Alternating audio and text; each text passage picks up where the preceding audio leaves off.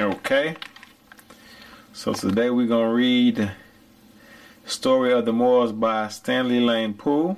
This is the preface. It says the history of Spain offers us a melancholy contrast. 1200 years ago, Tariq the Moor added the land of the Visigoths to the long catalog of kingdoms subdued by the Muslims. Look what he said, the catalog. That's why I like that. I mean, we had a lot of lot of stuff. For nearly eight centuries under her Mohammedan rulers, they say you know Mohammedan rulers, Spain sets all Europe a shining example of a civilized, enlightened state. Her fertile provinces rendered doubly prolific by the industry and engineering skills of her conquerors bore fruit hundredfold.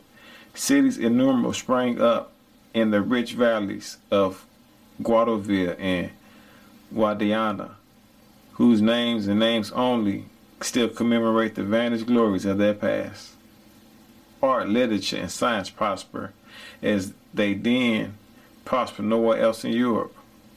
Students flock from France and Germany and England to drink from the fountain, which flow only in the cities of the Moors. Surgeons and doctors of Andalusia were in vain of science. Women were encouraged to devote themselves to serious studies. Serious study, and lady doctor, not unknown among the people of Cordova.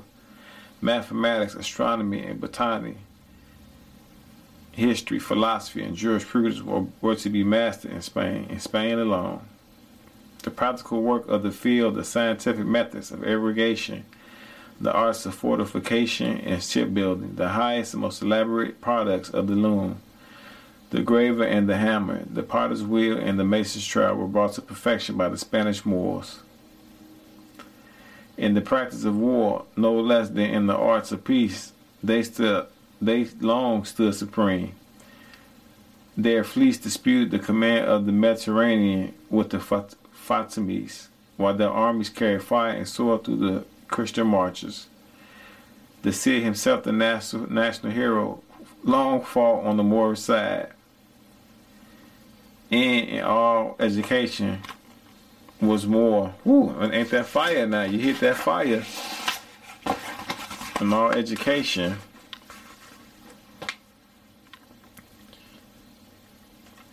a half, half and more. Let's, let's read that again. And and all say education was more was half and more. Whatsoever make a kingdom great and prosperous, whatsoever tends to refine a civilization was found in Muslim Spain. In the in the 1492, the last bulwark of the Moors gave way before the crusade of Ferdinand and Isabella. And when Granada fell, all the Spain's greatness for a brief while indeed the reflection of the Moorish splendor cast a borrowed light upon the history of the land which had once warmed with its sun's radiance, the epoch of Isabella. Charles V and Philip II of Columbus, Cortez, and Pizarro shed a hollow light about the dying moments of a mighty state. Then followed the abomination of desolation, the rule of the Inquisition and the blackness of the darkness in which Spain has been plunged ever since. In the lands where science once was was supreme. Think about that. What he's saying, science was supreme.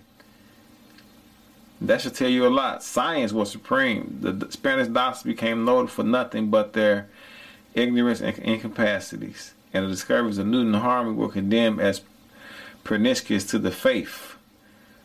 Where 170 public libraries have fed the minds of scholars and half a million books had gathered together at Cordova for the such indifference to learning afterwards prevailed that the new capital Madrid possessed no lab, no public library in the 18th century, and even the manuscripts of the Escurial were denied in our own days to the first scholarly historians of the Moors.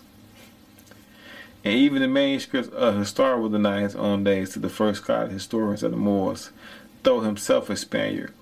Huh? think about that. The 17, the 16,000 looms of Seville soon dwindled to a fifth of their ancient number. The arts and industries of Toledo and Amaro faded into insignificance. The very bath, public, the very bath, public buildings of equal ornament and use were destroyed because cleanliness savored too strongly of rape infidelity. The land deprived of skillful irrigation, the land deprived of the skillful irrigation of the Moors grew, impoverished and neglected, and the richest, most fertile valleys languished and were deserted. Most of the populous cities which have filled every district of Andalusia fell into ruinous decay, and beggars and friars. Bandits took the place of scholars, merchants, and knights. So low fell Spain when she had driven away the Moors. Such is the melancholy contrast offered by her history. Happily, happily, we have here only to do with the first of these contrasted periods with Spain and her glory under the Moors. Not with Spain and her de degradation under the Bourbons.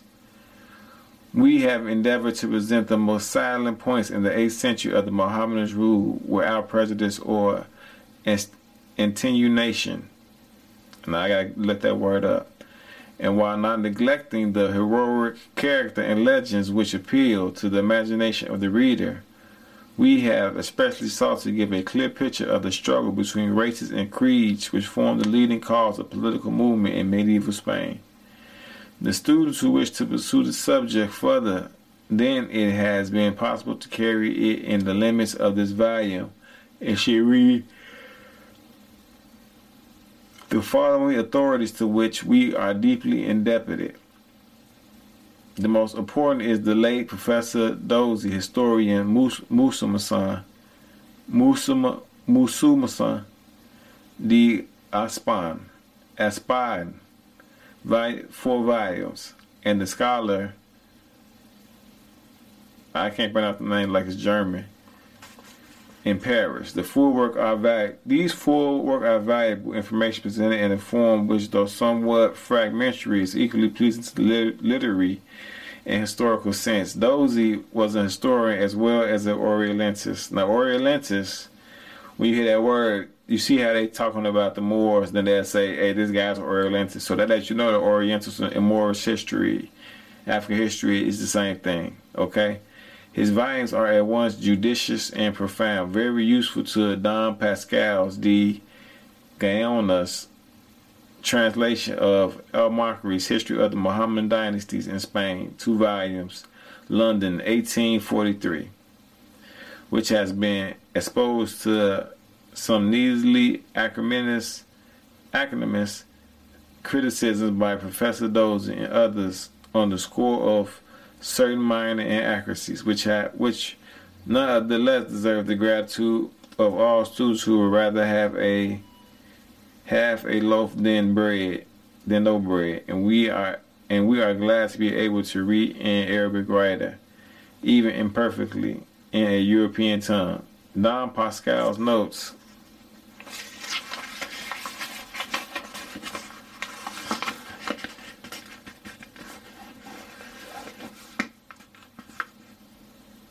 moreover present a man valuable material which can be obtained nowhere beyond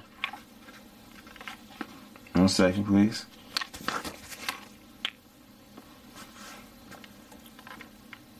Beyond these beyond these two authorities there are many Arabic historians whose works have been consulted in the composition of the present volume but who can hardly recommend to the general student as very few of them have found translators a slight but very few readable and instructive sketch of Arab civilization with a glance at the Spanish development is found in August Bebel's Da Mohammedan Arabic Culture Period, Stuttgart, 1884.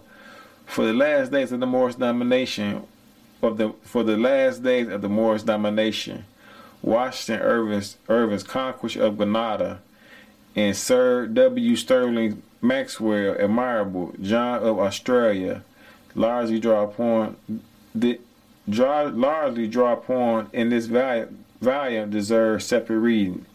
All history of the Moors written before these works of Gazzano and those should be studiously avoided, since they are mainly founded upon Kandi's domination of Los Arabis and Espafla, a book considerably merit but very but slight, very slight historical value. The most and the source of most of these errors are found in later works, whether it be in the degree of the foundation of Miss Yonge Christian and Moors of Spain, the only popular history in this period English of which I have heard, I cannot determine. For a glance at her pages, while exciting, for my while citing my admiration, showed me that her book was written so much in lines on the lines which I had drawn my own word that I could not read it without risk of involuntary imitation. Besides my indebtedness to the works of Dozy and, Gaz- and Gayanos, and to the work collaboration of Mr. Arthur Gilman, I have great I have gratefully to acknowledge the assistance of my friend Mr. H. E. Watts, especially in matters of spareness orthography. In conclusion, those who are inclined to infer from the picture here are given more, more of a civilization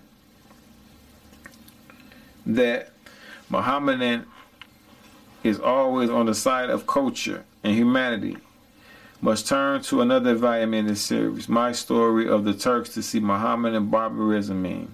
See, see what Mohammedan barbarism mean. The fall of Granada happened within 40 years of the conquest of Constantinople. But the gain of Islam in the east made no amends to the loss of the empire in the west. The Turks were incapable of founding a second Cordova. Richard Surrey, 1866.